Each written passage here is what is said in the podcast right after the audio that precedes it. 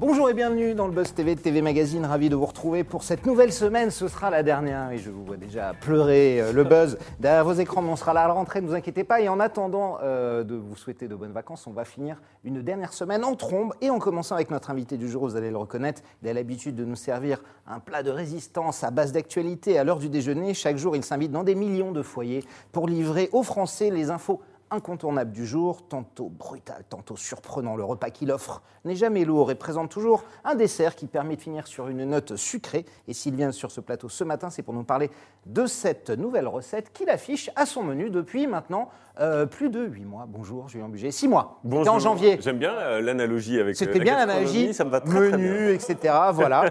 Votre restaurant donc a ouvert sur France 2. C'était le 4 janvier dernier, Julien. Ça fait ça fait six mois. Vous n'étiez pas en confinement vous. Vous avez succédé à Marie-Sophie Lacaro, on le rappelle, partie sur TF1 euh, au JT de France 2 à 13h. En plus du JT, vous avez évidemment Europe Soir sur Oui. Europe 1 de 18h à 20h.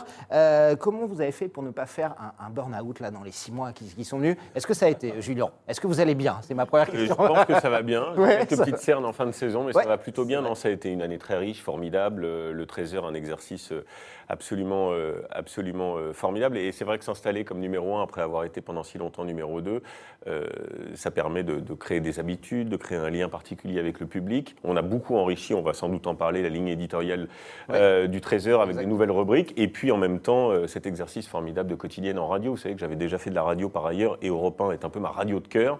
Euh, mais d'être en quotidienne tous les soirs entre 18h et 20h, ça offre une, une liberté à la fois sur la programmation, sur le ton, et puis une forme de, une forme de, de lâcher prise aussi d'une certaine manière par rapport à la télévision. Donc les deux exercices étaient très très complémentaires. Et c'est vrai que je, je force est de constater que mener euh, deux batailles de front, c'est un peu compliqué quand même Ouais, pour la vie personnelle. Ouais. Et puis euh, et, et- et je termine la saison assez fatigué, donc j'arrête à regret la, la- la radio, mais euh, ça On a été parler, vraiment ouais, une année formidable. Hum. Est-ce que vous avez une préférence entre le travail dans la préparation, dans le calme ou dans l'urgence? Parce qu'avant, vous étiez joker, évidemment, du journal, Ouais. donc vous aviez le temps de préparer. Vous faisiez des émissions avec de la préparation également. Je pense à vos émissions historiques. avec des temps. Là, on est dans l'urgence tous les jours. C'est plus du tout le même. le Oui, d'autant hein. que le 13h, à la différence du 20h, qui est un petit marathon, le 13h, c'est vraiment un sprint. hein. Euh, On lance les sujets pour partie, euh, on anticipe, mais on lance les, les sujets pour partie le matin très tôt, à partir Ouais. de 6h du matin avec les équipes, pour être prêt évidemment à 13h. Mais c'est vrai que j'aime être aux manettes, j'aime l'urgence de la, la fabrication de l'info. Ouais. Euh, J'aime euh, le choix des, des derniers instants, des dernières minutes, et puis sentir aussi euh, ce, qui va, euh, ce qui va prendre de l'importance, ou ce que nous, on a envie de mettre en avant, parce qu'on estime que ça rentre dans la ligne éditoriale de notre édition. On est avec Julien Bugier, hein. vous l'avez vu, reconnu, vous allez pouvoir lui poser vos questions dans quelques instants. Nous sommes en direct sur Figaro.fr et sur la chaîne YouTube de TV Magazine. Vous n'hésitez pas, Damien est là pour recueillir vos questions. Qu'avez-vous pensé de ses débuts de titulaire? Regardez-vous son JT Êtes-vous triste de son départ d'Europe 1 Dans quoi aimeriez-vous le voir? Après tout, allez-y, vous pouvez également lui faire vos suggestions et il répondra à tout cela après les news médias de Damien Canides. Salut Damien, ça va Ça va et vous? Salut Julien. Bonjour. Super, impeccable. On démarre Ouais. tout de suite avec euh, les audiences. On va s'intéresser à quel jour samedi? Allez, samedi, bah oui, il y avait du football. M6 retransmettait en direct la rencontre opposant l'Italie à l'Autriche pour Ouais. le compte des huitièmes de finale de l'Euro 2020. 4,4 millions de supporters ont applaudi la victoire de la Squadra Azura, toujours commentée par euh, Xavier Demergue et Robert Pires. À titre de comparaison, c'est 300 000 téléspectateurs de plus que France 3 qui rediffusait Crime dans les Alpilles, avec notamment Florence Pernel. Euh, sur la troisième marche du podium, France 2 ne parvient malheureusement toujours pas à faire décoller la 32e saison de Fort Boyard. Il faut dire qu'il y a de la concurrence. hein. Le football rafle beaucoup de, ouais. de téléspectateurs. Ce deuxième numéro n'a attiré que 2 millions euh, de curieux, soit moins de 11% Avec de part l'équipe Miss. France. euh, Avec l'équipe Miss France, ouais. tout à fait, tout à fait. Ouais, ouais, pourtant pas absolument. démérité. TF1, ensuite on termine euh, au pied du podium et c'est assez rare pour le souligner. Euh, la chaîne misait sur la chanson de challenge où des personnalités devaient reprendre des chansons en direct, enfin pas en direct, mais depuis le, le château de Chambord, ce fabuleux lieu. 1,8 million de téléspectateurs, 9,8% du public. Pour la une, c'est une très mauvaise opération puisque c'est tout simplement Ouais. la pire audience euh, pour un, un samedi euh, depuis le début de saison. Surtout que c'était évidemment Ouais. une grosse audience. Euh, Le foot a fait 7 millions 8 hier, hein. Belgique-Portugal encore Et ce un, soir, les un pronostics carton. On est entre 15, 16, Footballistique. 17. Footballistique et audience on est aussi. entre Ouais. 15 et 17. Hein. Au million, ah oui, pour, euh, oui bien 3-0 sûr. pour ah oui. nous, a priori. 3-0 pour nous face à la Suisse. Ouais, devrait Le passer. coach suisse a dit attention, Ouais. si vous pensez qu'on est des petits Suisses, Ouais. vous allez ce soir, euh, vous allez ce soir avoir des surprises. Euh, Julien, est-ce que, au au moment où on voit qu'il y a 65% d'abstention dans les urnes, que le foot fait un carton, et qu'on présente un 13h, on se dit, quelle place je réserve après tout? Est-ce que je parle de politique, on est obligé, alors qu'on voit que ça n'intéresse pas les Français, et est-ce qu'on parle aussi de foot qui, là par contre, j'ai l'impression, intéresse beaucoup Oui, C'est difficile de faire un mix Il faut trouver un juste équilibre entre Ouais. les deux. C'est pas parce que les Français vont pas voter qu'ils Ouais. ne s'intéressent pas à la politique. Mm. Euh, Il y a un désamour pour plein de raisons, euh, avec euh, une abstention effectivement euh, record, Record, ouais. mais qui n'est pas tout à fait le cas pour les élections euh, nationales euh, ou pour les législatives et les présidentielles l'an prochain. Vous verrez que la, la- la participation sera Oui, sera sans doute supérieure. Mais voilà, on doit être aussi prescripteur. Et c'est ça le sens du service public, et c'est ce qui nous singularise aussi, je pense, c'est d'être là euh, sur des grands rendez-vous comme cela, euh, politiques notamment, et de décrypter, d'expliquer, et de donner à voir aussi les, les raisons de cette abstention, et puis les raisons des, des- des victoires, parce que vous avez vu que c'est la prime au sortant. Ouais. Euh, tous les grands barons de la droite et de la gauche ont été réélus assez confortablement. Alors, on va en parler dans un instant, mais par exemple pour le, le foot, alors on rappelle que pour 7 euros, c'est TF1 M6 qui ont les droits. Oui.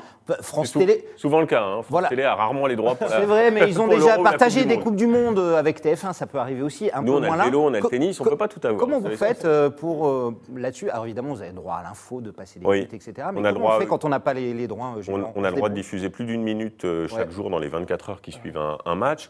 Après, voilà, faut pas se cacher derrière son petit doigt. C'est un, c'est un événement qui dépasse effectivement le, le- le simple cadre de, Des droits sportifs, des, droits, des sportifs. Donc on traite euh, le foot comme on traiterait une autre euh, actualité. On n'a pas les droits. J'aurais adoré les avoir. On a euh, le Tour de France qui fait des audiences aussi absolument, Absolument, hein. formidables. On a Roland Garros. On a les Jeux Olympiques. Euh, Ça va être un bel chacun- été aussi, Chacun son a priori.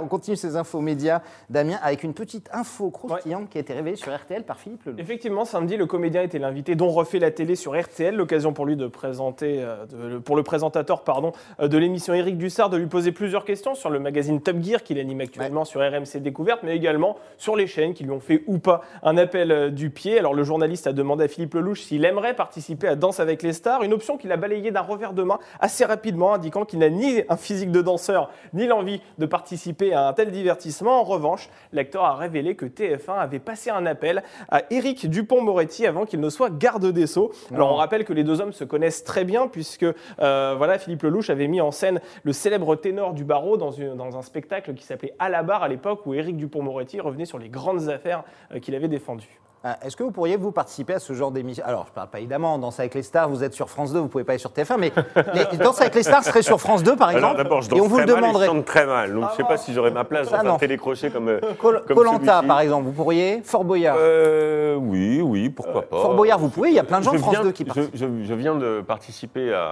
à un vol avec la Ah patrouille oui. de France dans le cadre du Pour le 14 14 juillet, donc ouais. vous voyez qu'on n'est pas si éloigné de certaines épreuves de que- de de, de Colanta ou d'autres émissions de ce type. Moi, ce que j'aime, c'est donner du sens à ce que je fais. Voilà, c'est c'est pas du spectacle gratuit, c'est du spectacle au service euh, d'un propos, d'une information ou d'un éclairage sur un sur un domaine. euh, Et jouer pour une assos dans Fort Boyard, euh, on vous le propose demain, vous y allez avec, Écoutez, euh, euh, avec euh, Ouais. une équipe qui me ressemble Ouais. et une association qui me ressemble, pourquoi pas Absolument, vous mettrez la main dans les serpents, tout sans problème. oh non, je le sens dans votre œil, un peu Bah, d'inquiétude. C'est mes enfants qui seraient contents. Ah oui, il serait fier, oui. On termine ces infos médias, Damien, avec une nouvelle info audience. Cette fois-ci, c'est celle du Tour de Oui, France. on en hein, parlait à l'instant, effectivement. Alors on peut dire que la grande boucle démarre sur les chapeaux de roue hein, sur France Télévisions. Samedi dernier, le groupe audiovisuel de service public retransmettait la première étape en- entre Brest et Landerneau, toujours commentée euh, par le duo Alexandre Pasteur et Laurent Jalabert. 3,6 millions de téléspectateurs Ouais. ont suivi la course entre 15h et 17h20 sur France 2. 36,4% du public, c'est considérable et c'est un score qui est nettement en hausse par rapport à l'édition précédente et encore plus par rapport à l'édition 2019 qui était plus ou moins euh, sur cette configuration-là, puisqu'on rappelle que l'édition précédente a été euh, reculée en raison euh, du Covid-19. Euh, cette victoire a été remportée par le Français, on le rappelle, Julien Alaphilippe, et au moment où le coureur levait les bras pour célébrer sa victoire et le maillot jaune, un pic à 5,4 millions de téléspectateurs a été enregistré par la chaîne. Et hier, c'est le petit Poulidor qui a gagné quand même. Ah oui, Ouais. effectivement. ouais, jamais son, jamais grand-père n'a Ouais. n'a- n'a remporté une. On a porté une- le maillot jaune même. Voilà. Exactement. Et, Vous savez, et- ouais. et lui le Ouais. porte, quel, quel clin d'œil de l'histoire. Est-ce que euh, les audiences comme ça, on parlait de l'Euro à l'instant, on parle du Tour de France que, que- que vous avez ou de Roland Garros, sont aussi ultra dépendantes des performances des Français. Je sais que vous connaissez bien le sport, vous aimez ça. Euh, c'est important, j'imagine. Ouais, c'est vrai qu'il y, y a un appétit quand les Français sont plutôt en forme. chauvinisme, euh, normal. Chauvinisme. Ouais. Regardez avec l'équipe de France de foot, dès Ouais. que la France joue, voilà, les audiences sont beaucoup plus importantes que quand c'est le, le- le Portugal ou les Pays-Bas. Mm. Mais je crois qu'en quand on est dans un moment comme ça de, de, de célébration ou de, de compétition, euh, il y a une appétence pour le beau spectacle et le Tour de France en est Mm. un bel exemple. Euh, ça fait bien longtemps qu'un Français n'a pas gagné le, le Tour de France et pourtant chaque année les audiences sont records. Ouais, c'est vrai. Et on Ouais. prie, on espère Ouais. peut-être. Il est en grande forme là, notre euh, Julien Alaphilippe. C'est un Il est en grande forme, d'ailleurs. jeune papa, mais- il a l'air, euh, il a l'air très. Mais bon, vous avez euh. Pogacar et Roglic qui est en face, et là, ça va être compliqué. quoi. Ça va être un peu Ouais, plus difficile. C'est fini, Damien Ouais, c'est fini, Nicolas. Merci beaucoup. On passe tout de suite à la grande interview du Buzz TV. Et toutes vos questions, on les attend. Nous sommes en direct avec Julien Bugier.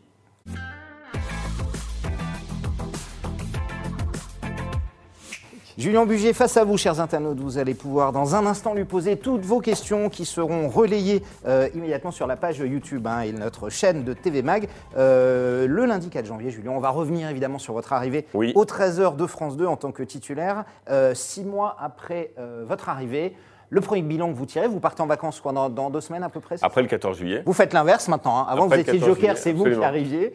Euh, quel bilan vous tirez de, de- de ces six premiers mois? Un bon bilan parce Ouais. que euh, on a vraiment euh, renversé la table d'une certaine manière dans le paysage. euh, et là, je parle euh, de façon générale entre euh, le changement à la tête du trésor de TF1 et le changement à la tête du trésor de, de France 2. Rarement, rarement hein, dans l'histoire. ouais. euh, ça s'est fait en même temps, voilà. Donc euh, les, les- les- les- bouleversements auraient pu être importants nous concernant, ça n'a pas été le cas. Donc c'est déjà une stabilité forte et puis une dynamique d'audience qui est en, en constante progression. On grignote des parts de marché, donc ça c'est important parce que il faut toujours mieux que ça se passe dans ce sens-là plutôt que l'inverse.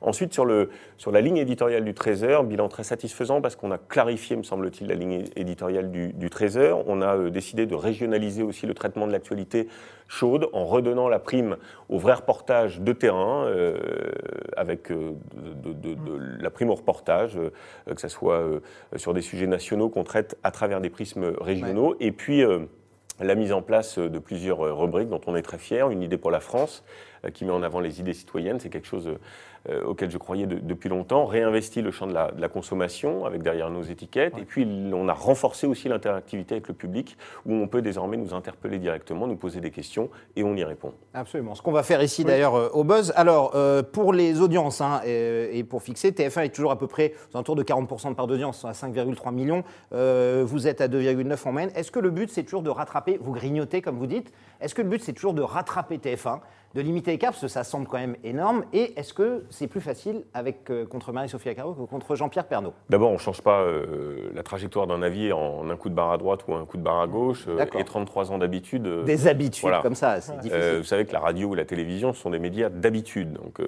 on grignote petit à petit et, et- et pierre à pierre- à- après pierre. L'objectif, c'est d'abord de faire le, plus, le meilleur des, des- des- des- des journaux télévisés qui correspond à notre ligne éditoriale, encore une fois, et qui correspond aux attentes du public de France Télévisions, qui vient d'abord nous regarder pour avoir l'information.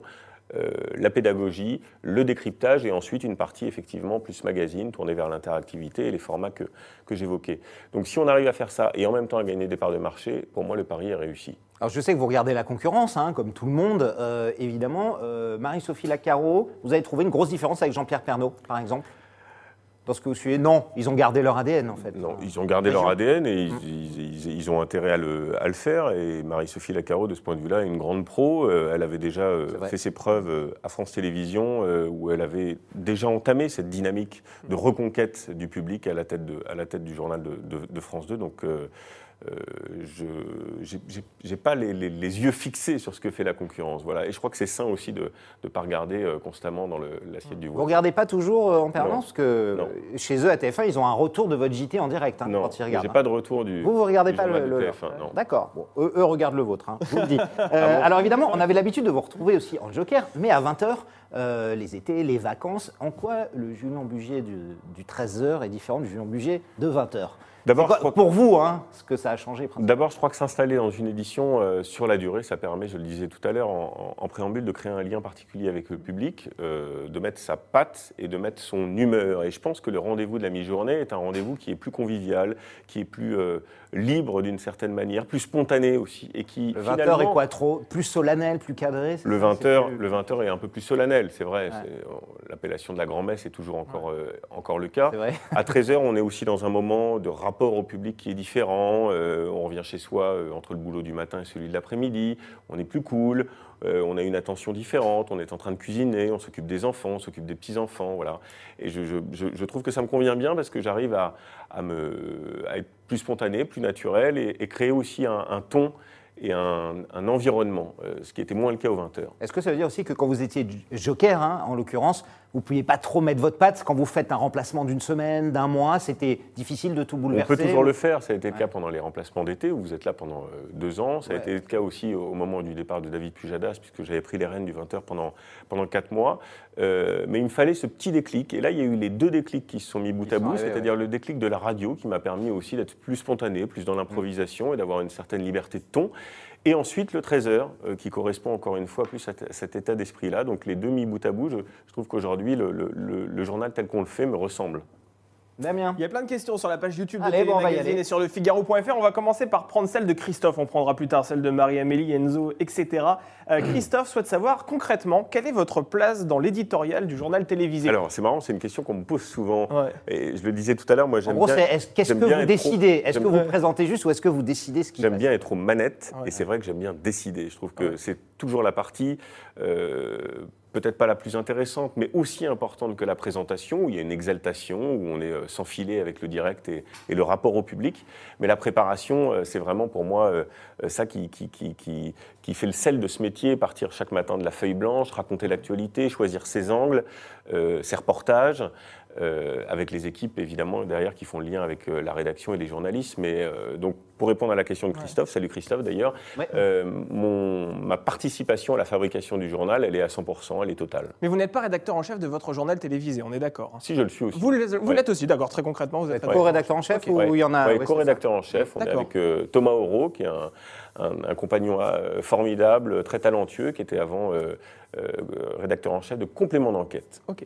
Alors, il y a eu évidemment plein de nouvelles rubriques, hein, vous en avez parlé euh, cette année. Est-ce Oui. qu'il y a déjà des évolutions pour l'année prochaine Ce matin, euh, dans le, Parisien, Marie-Sophie Lacaro, votre concurrente, a annoncé un nouveau décor, des, nouveaux, euh, des nouvelles évolutions. Est-ce que c'est le cas aussi? Vous avez déjà travaillé Est-ce que vous pouvez nous en dire un peu, plus? Alors moi j'aime bien être en permanence euh, en évolution et gamberger. Euh, Je trouve qu'être en mouvement, voilà, c'est aussi ça le ressort euh, euh, qui, permet de nous faire avancer. Puis vous savez que France Télévisions et France 2 en particulier a toujours été euh, assez euh, en avance sur l'innovation et sur les nouvelles formes de narration. Je trouve que c'est intéressant aussi pour capter un public parfois plus jeune, de trouver des formes de narration qui sont différentes et de ne pas rester simplement sur la manière dont on raconte l'information, qui a une valeur, mais euh, qui, qui- tend à évoluer depuis 40 ans, un lancement et un sujet. Euh, c'est le sens de ce qu'on fait avec euh, la chronique On vous répond, c'est le sens de ce qu'on fait avec euh, Derrière nos étiquettes, où on part de la question d'un téléspectateur qui ensuite amène l'enquête. Euh, c'est ce qu'on fait aussi avec euh, 13 ans en week-end, où on fait découvrir un petit coin de France chaque vendredi pour euh, euh, donner aux Français euh, l'envie de partir dans un, dans un endroit avec tous les bons plans, le chroniqueur qui est euh, le, le régional de l'étape et qui nous présente un peu sa région et ses bons plans. Voilà, donc cette, cette, euh, cette, euh, cette gamberge sur la narration, elle est importante. Donc pour répondre à votre question, oui, on, on a... il y, en aura, il y aura des, il y aura des évolutions, et notamment sur la campagne présidentielle, effectivement, parce que je, je- trouve qu'on a une ligne éditoriale qui nous est propre au 13h, qui est assez complémentaire de celle du 20h, et on tâchera de, de garder cette ligne éditoriale-là pour euh, parler de la campagne Mais présidentielle. de, de quelle manière vous allez la raconter, cette, cette campagne? Eh bien, peut-être être- inverser le paradigme, un peu Ouais. comme on le fait dans J'ai une idée pour la France, où on partira pas des idées des candidats pour questionner les Français sur euh, euh, telle ou telle Mais idée des besoins des Français. mais quoi. plutôt l'inverse. Ouais. Les idées sont aussi dans nos territoires et les Français regorgent d'initiatives, c'est ce que je dis régulièrement. Euh, et d'ailleurs, c'est ce qu'on voit très bien avec euh, la rubrique Une idée pour la France, qui est à l'antenne trois fois par semaine dans le, 13h. Donc l'idée, ce serait celle-ci, c'est de partir des idées des citoyens et d'amener une espèce de, cahier de doléances aux candidats euh, qui, seront, qui seront en lice pour la présidentielle. Damien Allez, une question d'Enzo qui aimerait savoir, depuis votre arrivée aux commandes du JT en janvier dernier, quel est l'événement qui vous a le plus marqué? C'est vrai que vous en avez donné des événements. Thomas Pesquet, euh, Ah, forcément. euh, Ouais. ça a été un, un événement d'abord. euh, ça fait du bien aussi les événements qui nous donnent le sourire, qui nous donnent de l'espoir. Et moi, j'aime bien aussi montrer cette, cette France qui gagne et cette France qui réussit. Et quel meilleur ambassadeur que Thomas Pesquet pour parler de la France qui gagne.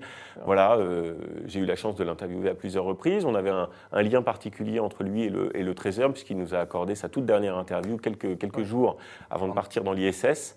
Euh, et on lui a posé des questions euh, que nous ont posées les enfants. Voilà, donc c'était un moment assez particulier, donc j'en garde un très bon souvenir. Euh, en 2017, quand David Pujadas est parti, vous aviez affirmé, et notamment ici sur ce plateau, que vous aimeriez devenir euh, titulaire. Désormais, vous l'êtes, ça y est. Est-ce que votre appétit de journaliste est totalement comblé, Julien, ou non, vous n'êtes pas encore assasié Bon, on avait des, tu sais, vous savez, quand on est jeune, on a parfois des petits coups de sang. J'en Ouais, avais ouais, eu un à ce moment-là. Voilà, est-ce que si Bah, Vous avez été son joker pendant longtemps. Que si on me posait la question Ouais. aujourd'hui, je le dirais comme ça Sans doute non. Mhm. Euh, mais avec la patine de l'âge, même si je ne suis pas encore très vieux, euh, on, on apprend à, à se satisfaire de ce qu'on a aussi. Et euh, j'ai déjà une formidable carrière. Jamais j'aurais pensé, il y a quelques années, pouvoir arriver jusque-là. Donc aujourd'hui, je suis vraiment un homme comblé. Euh, si France Télé, demain, votre patron Laurent Guimier euh, pouvait euh, accéder au, au moindre de vos désirs, qu'est-ce que vous lui demanderiez?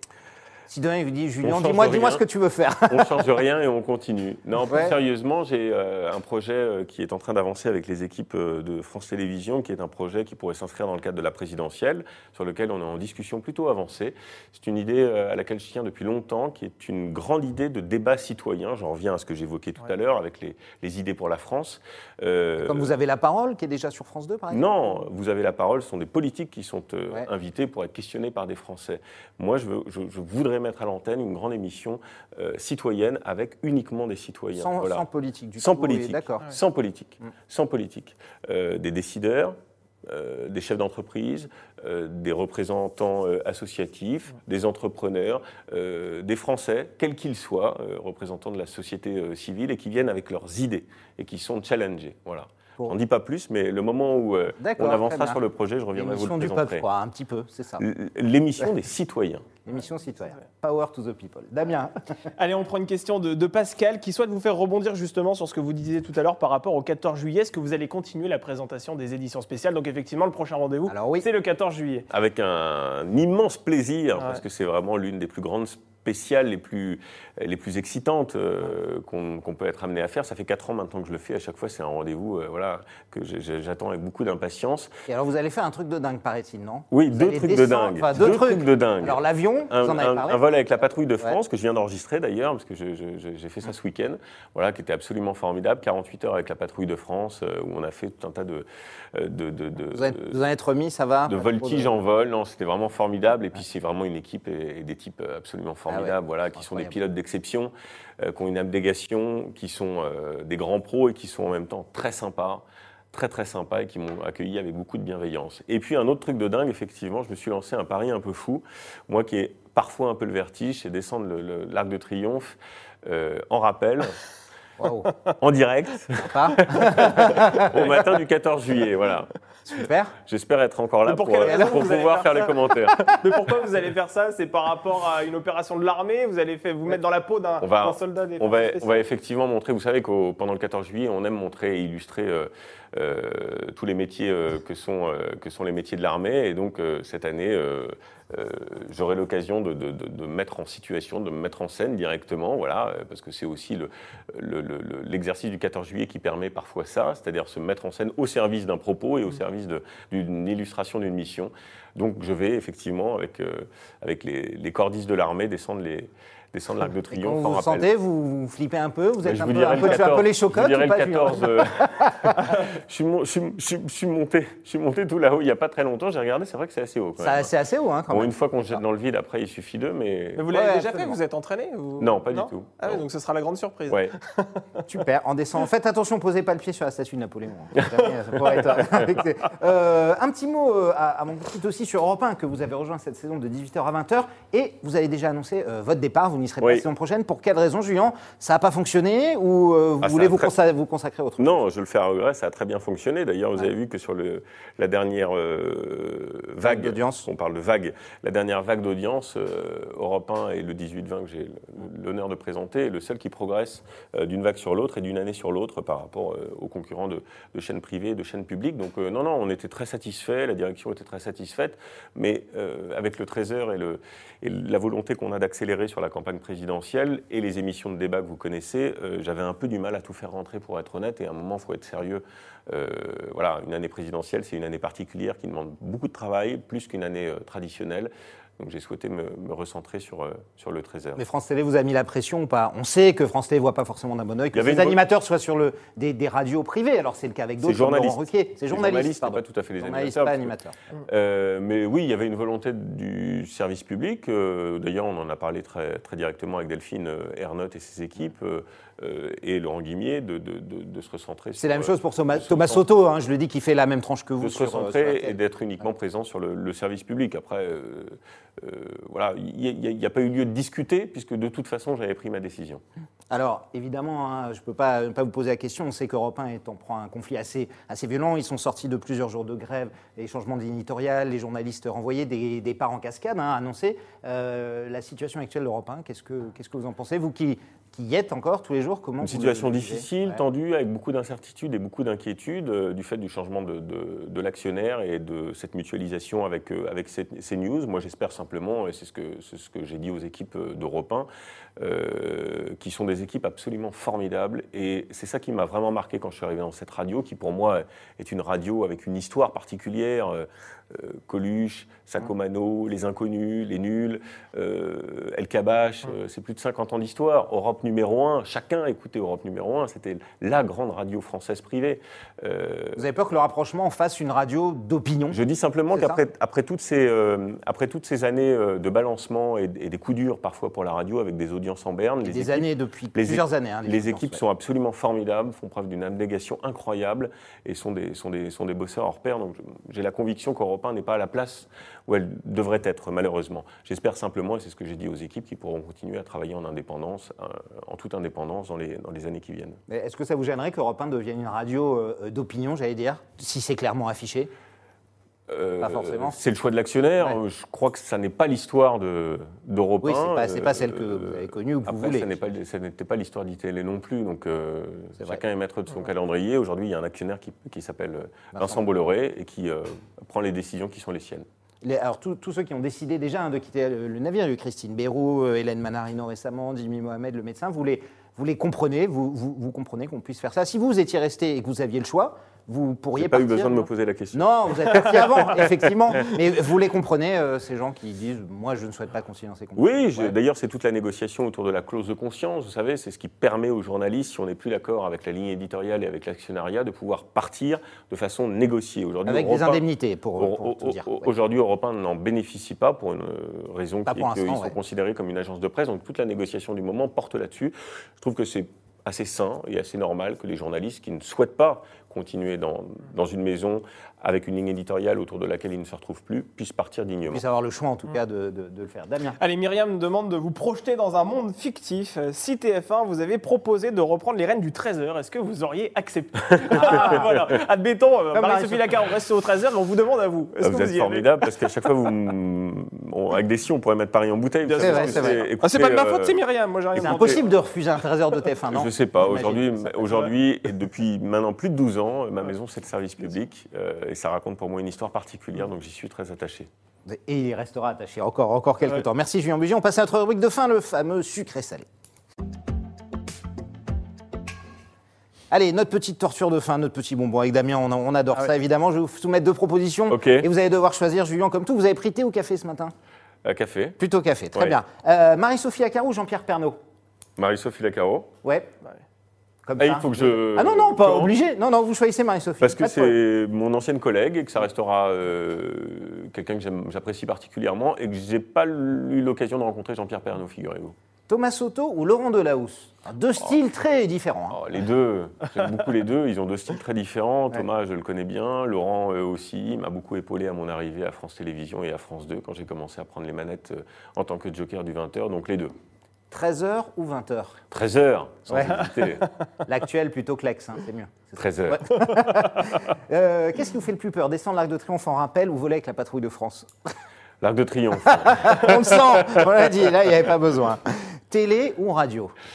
Euh, par définition télé, puisque euh, ça sera euh, mon média euh, seul et unique la saison prochaine. Mais j'ai beaucoup, beaucoup, c'est ce que je vous ai dit tout à l'heure, apprécié cet exercice quotidien qu'est qu'est la radio. Et je peux vous dire qu'en six mois de temps, en un, en un an de temps, parce que Ouais. j'ai- fait les deux quasiment pendant, pendant un an, j'ai énormément appris sur le lâcher prise, encore une fois, et sur la spontanéité et la répartie avec la radio. Vous y reviendrez? Sans aucun doute. Ouais, c'est certain.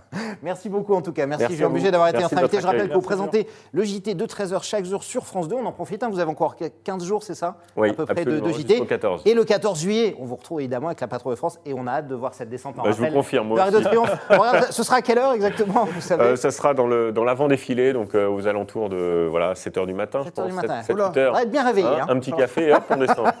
Merci. Julien. en tout Merci à vous. Euh, Damien, nous on se retrouve demain. Oui, avec deux animateurs, deux chroniqueurs qui officient sur C8. Ils vont prendre les rênes du RFM Music Show tous les deux. C'est un grand concert et ça nous fera du bien à l'époque. On a été confinés pendant de longs mois. Il s'agit de Bernard Montiel et Ludivine Rétori qui seront sur ce plateau demain. Et vous Voilà. pourrez évidemment leur poser toutes vos questions. Rendez-vous demain 10h pour un nouveau buzz. Bonne journée à toutes et à tous.